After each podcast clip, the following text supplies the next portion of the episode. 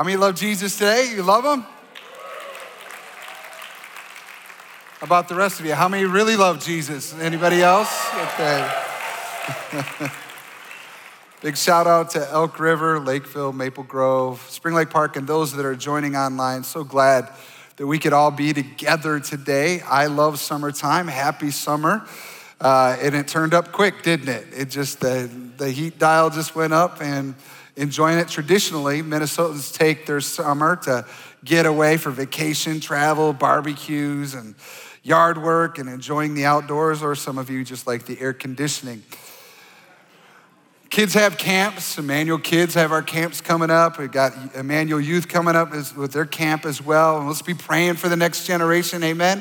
And if you've yet to sign up your, your kids for camp or you're a teenager here and you need to sign up, please do ASAP.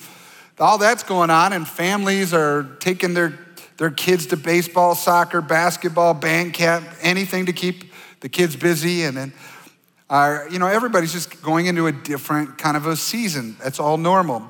Our, our, board of elders here at the church have given Jody and I some extended time for rest and fun and, and study. And I'm going to maybe do some writing this summer, and I'm looking forward to giving some attention to that. All of us, our routines can be interrupted at different points during the summer. So when it comes to keeping your connection with Jesus and Jesus' family, the church, be smart. Turn to the person next to you and say, Be smart. Colossians 4 5 says, Live wisely among those who are not believers and make the most of every opportunity. You know, there's ways for you to stay connected to the opportunities available here at the church this summer. We're going to be having an online study of Susie Larson's book, Strong in Battle. I encourage you to jump in on that if you haven't already. Um, then we've got church services every Sunday morning that you can get online. You can uh, be in person at any one of our locations. You can access it through our, our app on your phone. There's just many different ways. And of course, we've got our midweek services for kids and youth. Parents, I just want you to know this whatever is important to you is going to become important to your kids. And so don't let there be a three month gap of you being connected to the church. Make it a part of your story. Can I get an amen to that? So let's dive right in. We're going to go right into a, a, new series, and we're going to be covering the book of Exodus. And the title of the series is Exodus, the Great Escape. Now, we're going to look at what I think is one of the most important books of the Old Testament. That might be shocking to you, but why is it the most important? Well, it's the grand story of God's love for humanity. It really is. It's the passionate commitment to reestablish real relationship with fallen people. And we're going to see in Exodus all the elements of rescue and hope that are still available in this day. There are going to be a lot of parallels to our own lives and to the story of Jesus' redemption from all people. In fact, you're going to see what happens in Exodus happens through the rest of the Bible. They'll recall what God did in the people of Israel later on in the New Testament. And then, of course, Jesus, think about it. The Passover we'll see in Exodus, and Jesus in the blood of the Lamb, and the Red Sea parted, and provision in the wilderness, and the official worship manual for people to be connected to God, which we now call the law of the Old Testament. What God did with Israel, He can still do with us. And I believe that you're going to experience great things if you lean in to all that the word has to say. Now, I'm going to give you today's message up front, if you will, the big idea.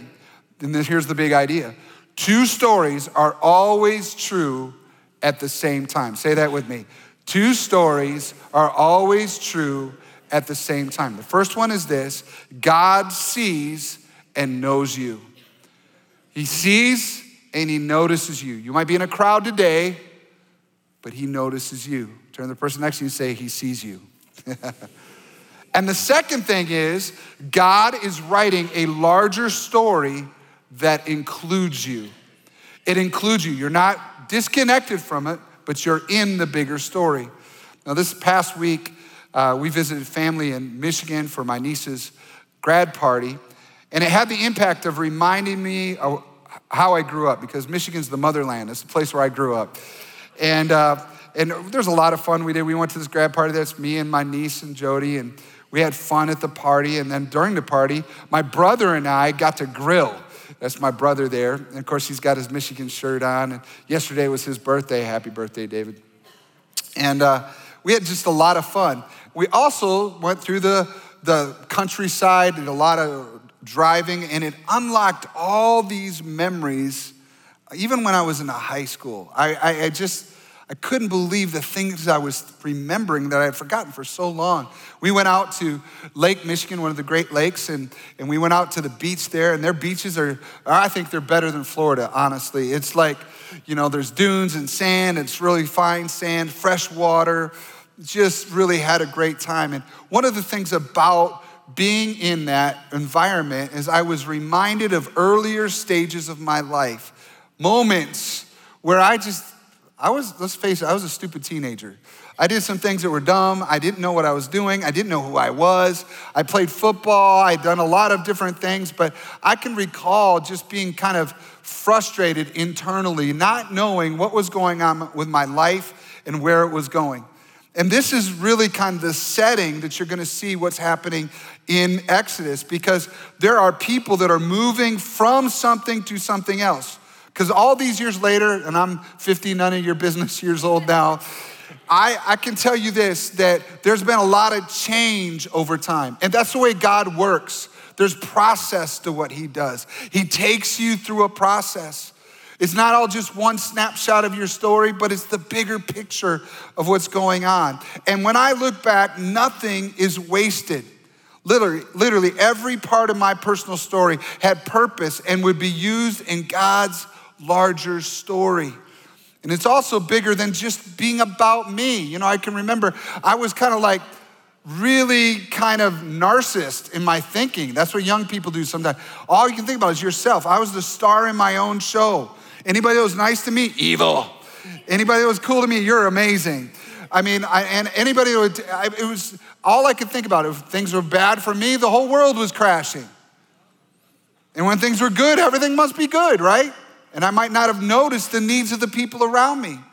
And that's why we start. We start with an immature, self focused, self interested pic- picture of our story. But as we grow, God has a way of expanding our vision and understanding it isn't about me. Now, when I look back, all of those ups and downs, highs and lows, and later on moving to Minnesota and then getting married and, and starting a journey of having, having kids and then raising kids and all of the things that we've gone through over time, God has a way of weaving it all together. And it wasn't just about Nate, it's about a bigger picture that God has for me. Now, the Bible starts with Genesis, and the book of Genesis means beginnings. It means the beginning. It was a big narrative that followed individuals from Adam and Eve to the family of Abraham, all the way up to Joseph. And we see in there the story of God reaching out to humanity in that beginning book. And it's important to note that the only thing the people of Israel had to pass on with everything that we see in Genesis are stories passed from parent to child, generation to generation.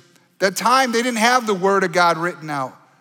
They all, all they had was the narrative, the story. And here's a huge reality for you. If what happens between you and God is going to pass to the next generation, you have to tell the story. You do. Turn to the person next to you and say, You got to tell it. It can't just remain in your own head and you can't wait for Pastor Nate to tell your story. You got to share it. There is power in transparent testimonies. Revelation 12 11.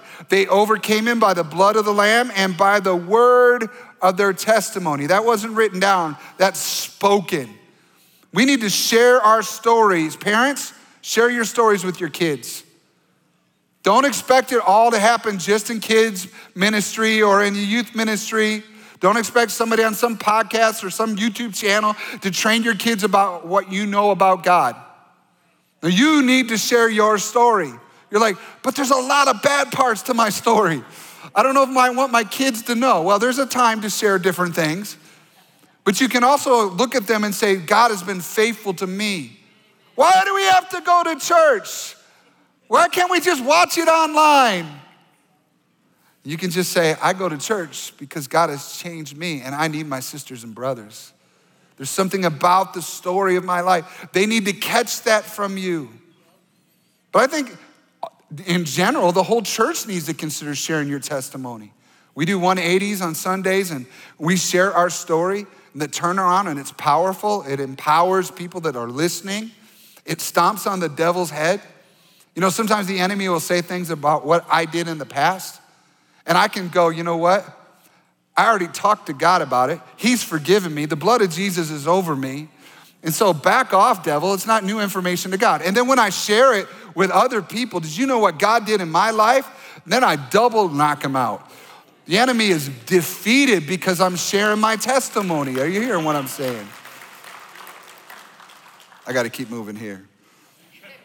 Now, there are over 300 years between Genesis and Exodus. In total, Israel was actually in Egypt for about 430 years, according to Exodus chapter 12.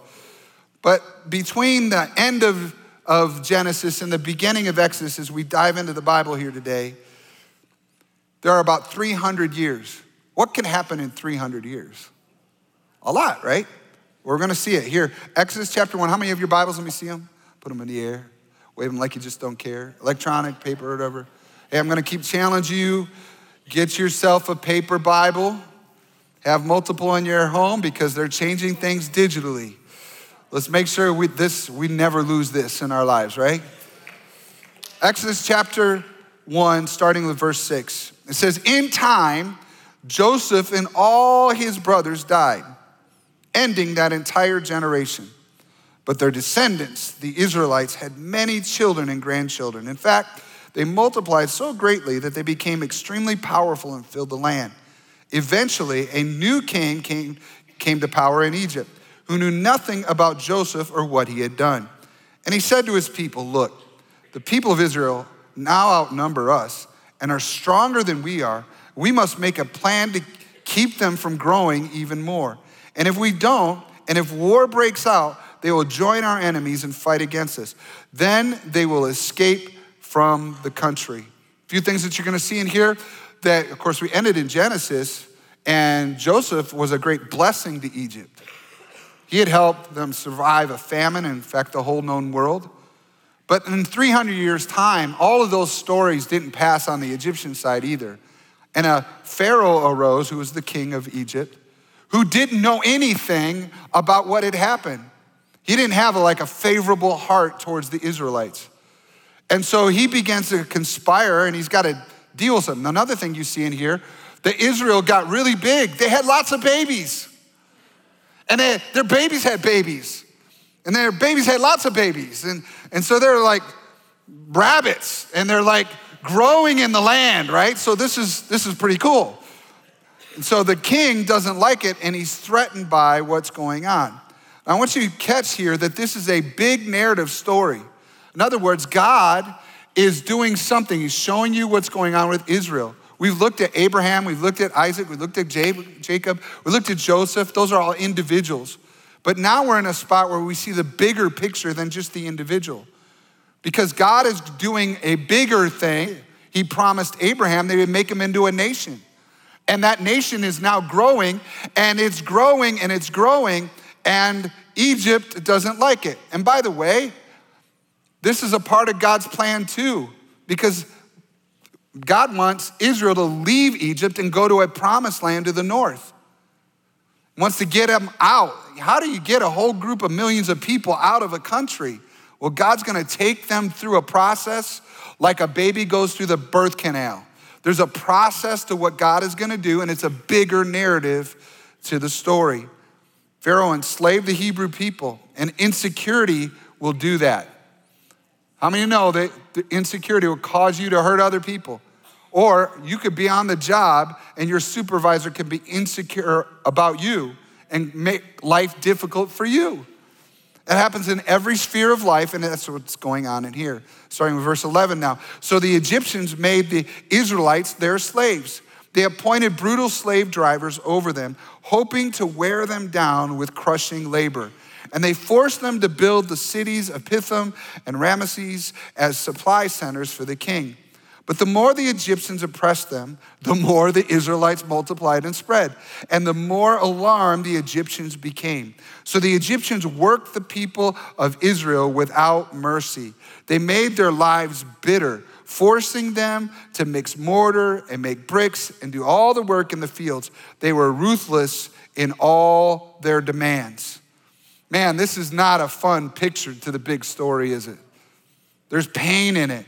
But I want you to know in God's big story, pressure and persecution produce multiplication. Even historically, the church has always grown in seasons of persecution. Blessing actually hurts the church sometimes. And you see this here in the text that the more the Egyptians oppressed them, the more the Israelites multiplied and spread. Yes, it got more painful, but the result was growth. I also want to do a little footnote here to the text in the story, and that slavery is not glorified in this grand story. It's very clear that slavery is a bad thing. It's hurting Israel, and I'll tell you this slavery anywhere at any time is a bad thing. They're hurting and oppressing people. That's not the heartbeat of God. That's not what authorities are meant to do with their power. But this is what you see in world history. This is still what you see sometimes around the world. In America's history, there was a point in time in which we had African slaves in America who found hope and identified with this text because they saw themselves as kindred spirits to the Israelites under the oppression of their slave masters. And they would sing songs, great spirituals out to God. And still to this day, there are churches around the country, the, uh, the AME church and other churches that came and emerged out of uh, the Civil War and post slavery, who still have a deep passion to connect with heaven. And they read the Exodus story and they find great hope even in this day. We also must recognize that we have an enemy that hates God's plan and who strategizes to kill God's plan for us. Look, verse 15. Then Pharaoh, the king of Egypt, gave this order to the Hebrew midwives, Shiphrah and Puah. When you help the Hebrew women as they give birth, watch as they deliver. If the baby is a boy, kill him. If it is a girl, let her live. But because the midwives feared God, they refused to obey the king's orders, and they allowed the boys to live too. Now, this is interesting. It says there's a plan here. So Pharaoh starts strategically. He doesn't do it all over the country, but he wants to wipe out the next generation. And so he wants to knock out the boys. And so the way he does it is he goes to the people who birthed the boys, the midwives, and he says, This is what I want you to do. Now you see in there the, the Hebrew uh, is, is the title for Israelites here. That's a kind of a, a similar name to the Israelites only it was kind of according to their culture and their language.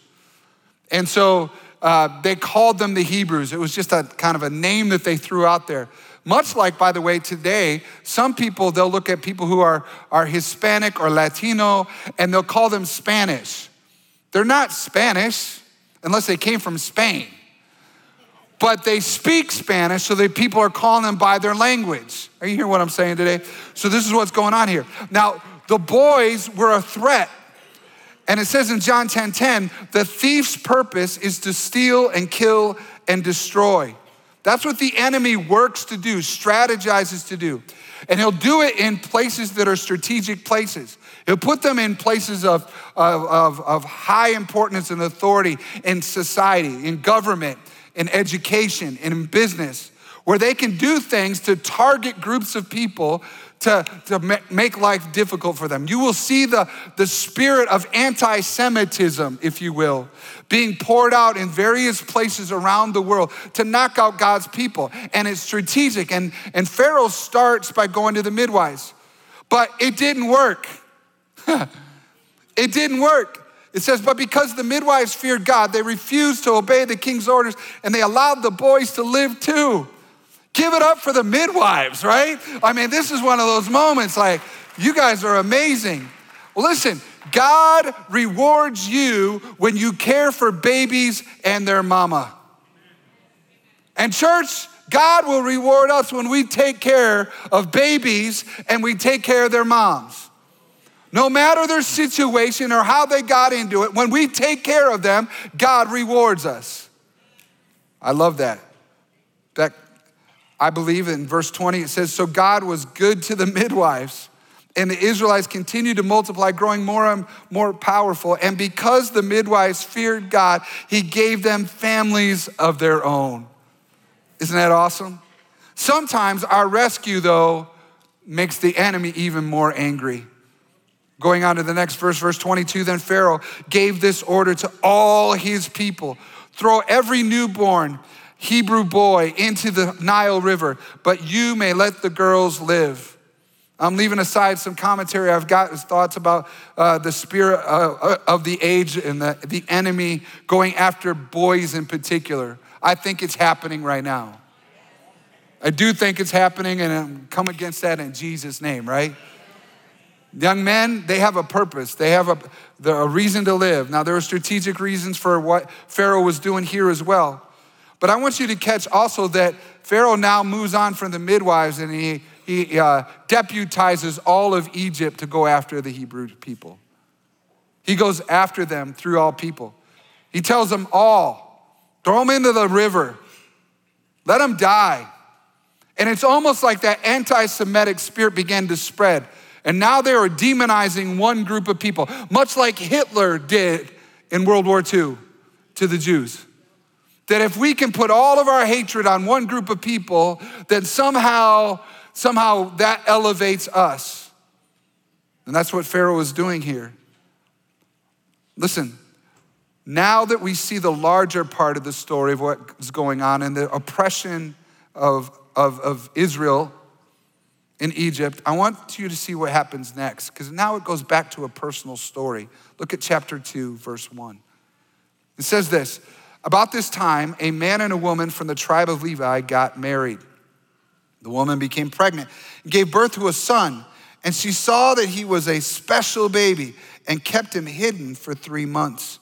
But when she could no longer hide him, she got a basket made of papyrus reeds and waterproofed it with tar and pitch.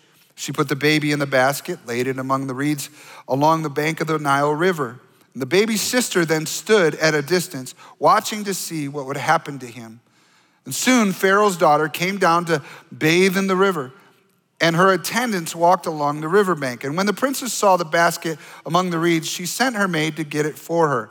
When the princess opened it, she saw the baby, and the little boy was crying. And she felt sorry for him. This must be one of the Hebrew children, she said. And then the baby sister, hey, got a little strategy going on here.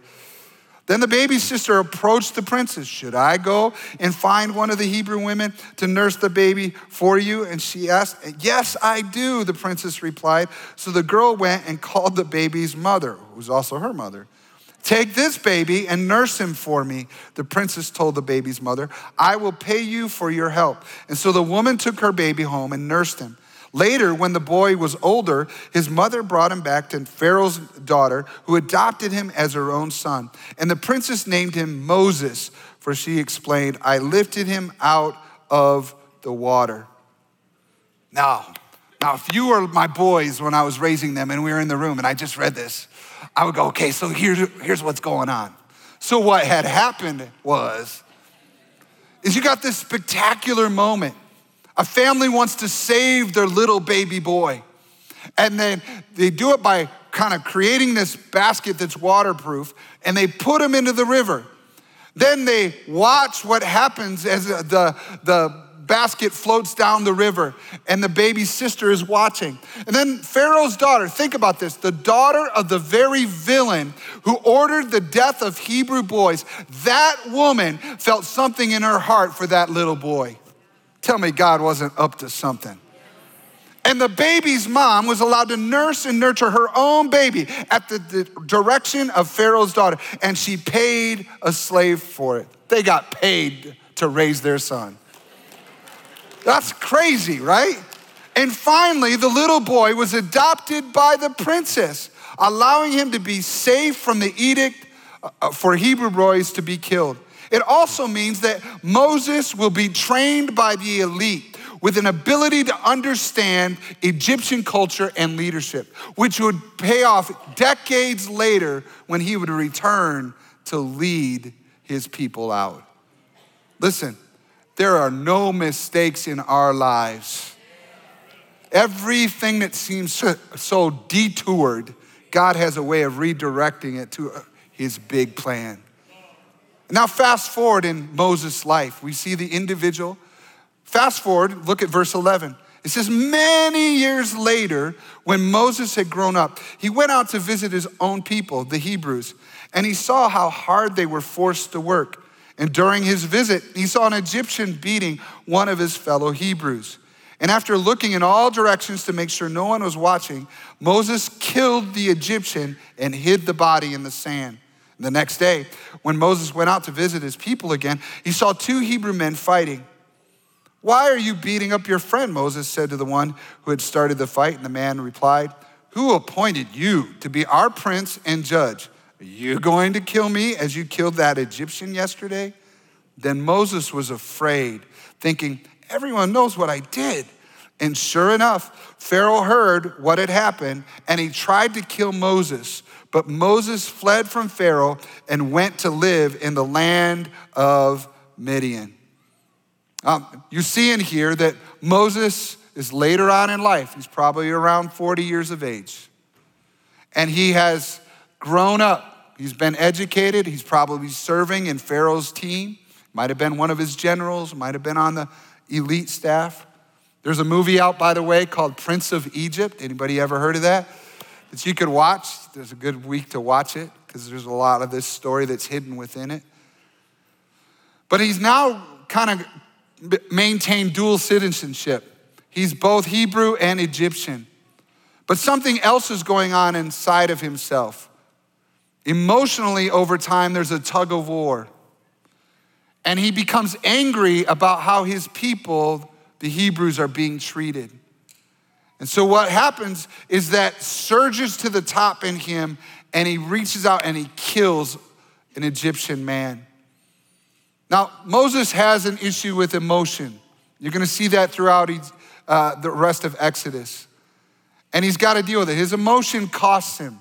How many know murder costs? Later on in the scripture, says, Thou shalt not kill. All right? And Moses is going to pay a price for his actions. Maybe not the one you would choose when somebody murders somebody, but he's going to pay a price for that. And he flees for his life. And now he's out in the desert, away from everything. What is he thinking now? He's 40 years old. He just blew his entire life up, and he's living in witness protection in the desert. Maybe he's mad at God. Why did you do this? Why are my people in slavery? Why did you make me grow up a different way? Why am I so alone? Is all lost. He's probably mad at himself on top of that. He says, Why did I do that? I wrecked my whole life. I'll never see my family again. What a waste. If he's like most of us, he isn't thinking about the big story at this point. He's not thinking about God's grand plan. He's solely living in his own personal perspective, his own personal prison. He's alone. And Moses seemingly slips into lost years in the text that take decades. And through a series of events, he is brought into a family. He marries a, a daughter in the family. He has kids, and basically he settles into a new life far, far away from the big story, the big plan. He's forgotten. And a clue to Moses' emotional world at this point is seen in what he names his son. It says in verse 21 Moses accepted the invitation and he settled there with them.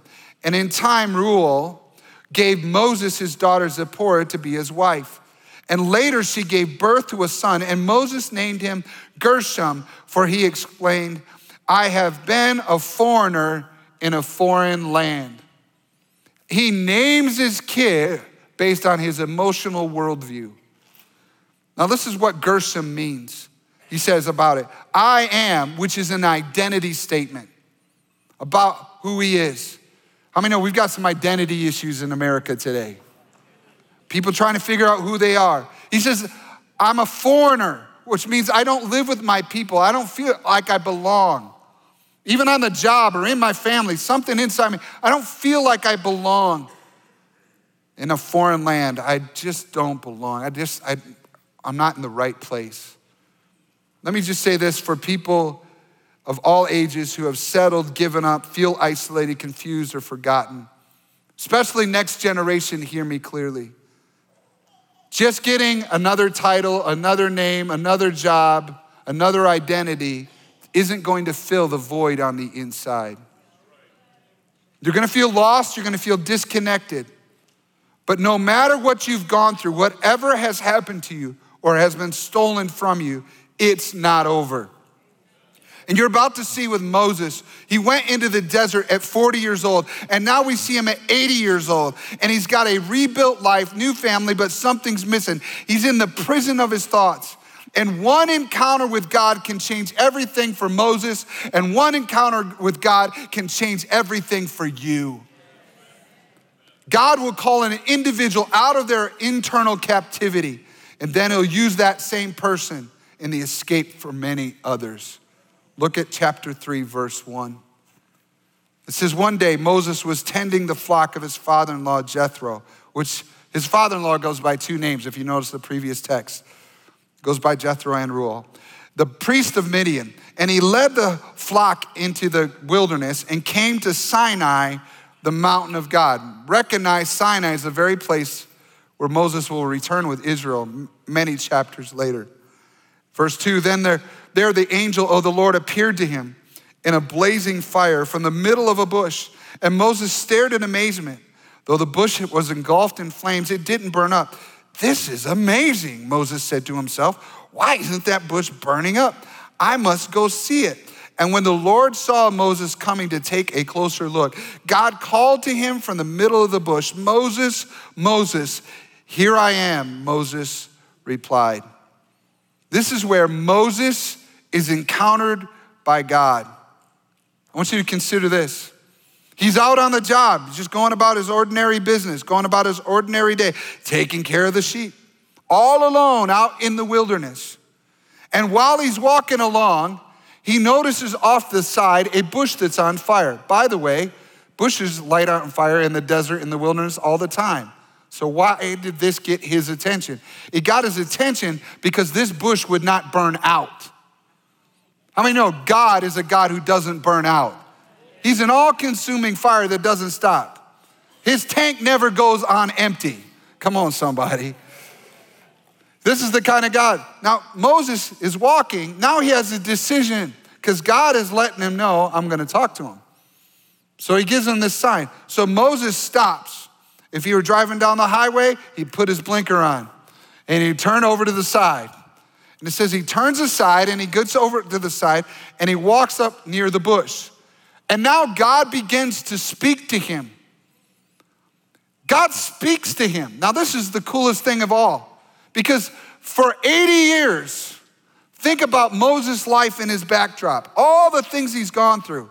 He's given up, he's hung it up. He thought his life is over. I'm never going to do anything good again. I'm on wanted, most wanted posters back in Egypt. Nobody wants me. I'm just out here doing nothing. And here God remembers him. This is so cool. Listen, I don't know. On the count of three, just say your name out loud, your first name. One, two, three. This is so cool because at this moment, God is saying your name. And he says, Moses, Moses.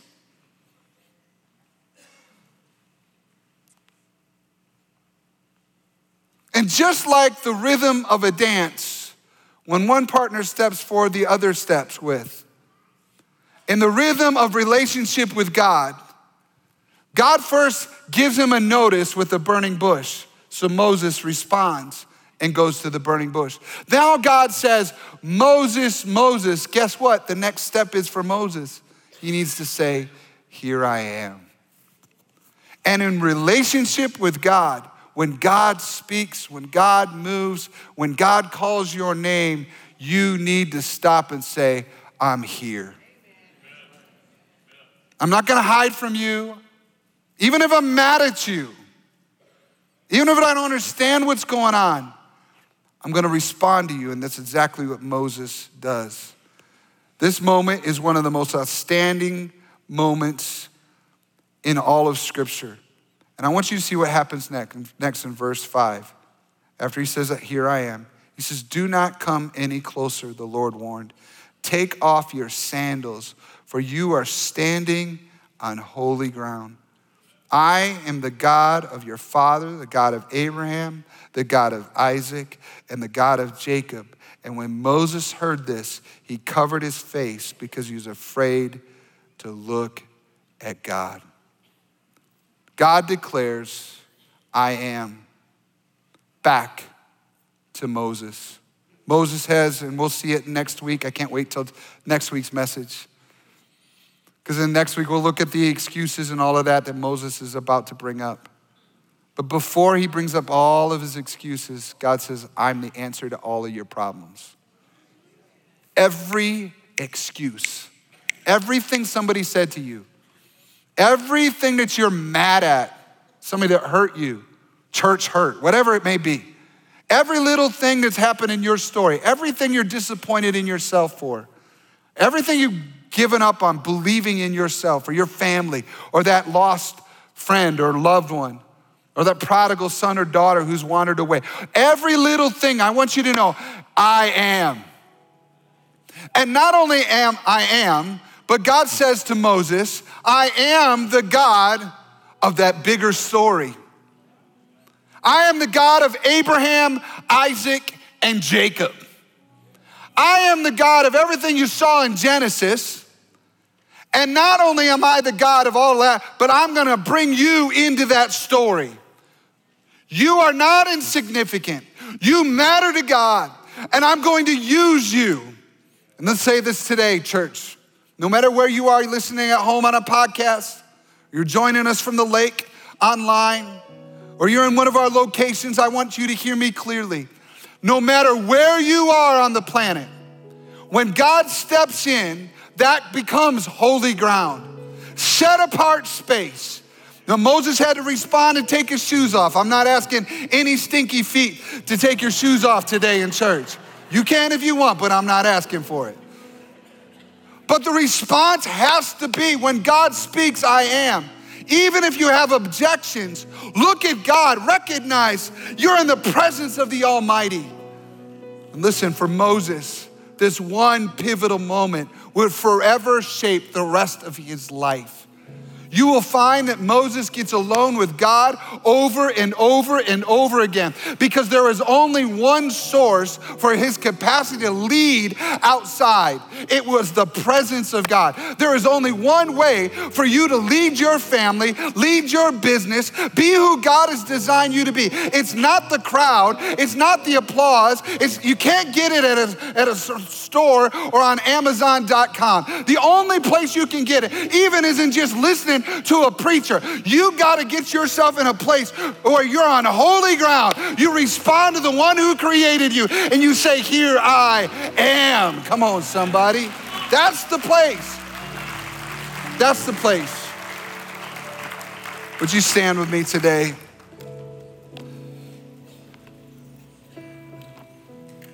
I love reading the word, finding it in. I'm, I'm committed, by the way, we're going to keep reading scripture in church because I've just realized that there's whole generations that have only heard sound bites and Twitter quotes and they don't even know the word. We got to know the word, amen? In my own story, um, when I was in Michigan last week, I couldn't help but remember what was going on inside of Nate's head. I didn't know where I was going to be someday. And I started doing some dumb things as a teenager, and my heart was hard towards God.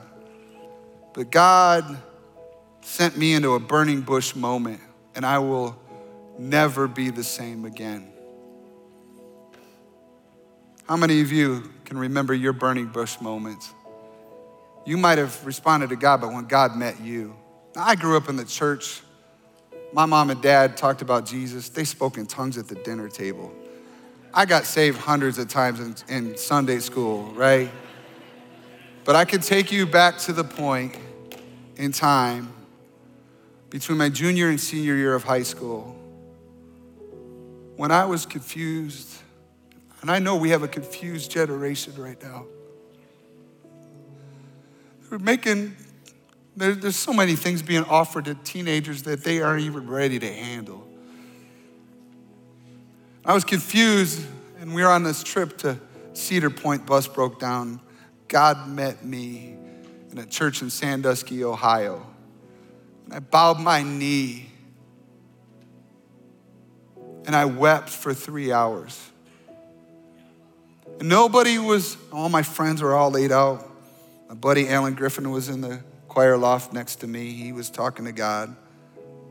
And it was a holy ground moment that I wasn't getting my daddy and my mommy's religion, but God chased me down. And I, will never be the same again. I will never be the same. Now, listen time has a way of eroding that moment. If I don't find my way back, now I don't need to get in my car and go to Sandusky, Ohio to find God. Come on, somebody. In fact, I'm pretty sure God might not be in Ohio sometimes. As a Michigan fan, not so sure about that, right? But I will tell you this I will tell you this my, the cry of my heart as I move into new seasons of my story is God, I want you. I want you. And if I got to pull away from the crowd to spend time with you, just like Moses learned to do, God took care of the people of Israel later on as long as he spent time with God. And I just know that even in the confusion of moments when I, I don't know what to do and what's going on with governments and financial world and politics, and you add into that what's going on in the home and our physical bodies and everything else, in my own personal story, only God knows how to connect me to his bigger plan. You know I matter, God. I don't get it right now, but you know you got spiritual GPS. I need to be connected to you. I need your presence. And only He can awaken what has been lost. If you haven't given your life to Jesus yet, I just encourage you to do it right now. Come to Him. God might be meeting you right now. All you got to do is turn to Jesus and say, Jesus, I believe in you. I believe you died on the cross, you rose from the grave, that you're alive. When you died, you died for my sin. I choose to put my trust and my hope and my faith in you. Please forgive me of my sin and make me new. You pray a prayer like that on your own, your own words, God will make you new. You'll be a new creation. And then it's not just one moment, but you're gonna chase Him for the rest of your life. You want to be in His presence. You can do that. After service is done, and we'll have our prayer teams available in each of our locations, you'll have a moment. You can come, we'll give you a Bible, we'll help take care of you in your next steps. But I wanna just say this right now all of us, we need the presence of God. And we need Him to connect our personal story to His grand story. And we need to trust Him. We'll sing together in just a moment, but I want to pray for you first. Just throw your hands up to heaven like you're talking to Him. You're throwing your antenna up, if you will. Father, we just come before you and we thank you that, Lord, you are the God of more than enough. You are I am. Lord, I thank you, Lord, that you know us and you rescue us. And you have a way of weaving things together, everything from rescuing a baby in the Nile River, all the way through series of life changes and even massive mistakes uh, like murder. God, and then being lost and forgotten and alone. You know how to meet us exactly where we are. And today, Lord, we know, Lord, that we can't run from you. We can't hide from you. Lord, we we're just gonna stop and we're gonna lean in. We, we see the burning bush. We hear you saying our name out loud. And Lord, we turn aside and we say, Here I am. Lord, we pray that you would do your work in our lives that only you can do. We're coming for you. And we pray, God, that you would awaken and remind us and fan into flame the gift that experience, that holy ground moments in our story and do it again, we pray. In Jesus' name, amen. Amen. Somebody give the Lord some praise today. Thank you for joining us. We pray that you are encouraged and blessed by today's message. Check out emmanuelcc.org for faith resources, how to get plugged into community, or to join us live on Sundays at 9 a.m. and 11 a.m. Central Standard Time. We are so excited to see what God is going to do. The best is yet to come.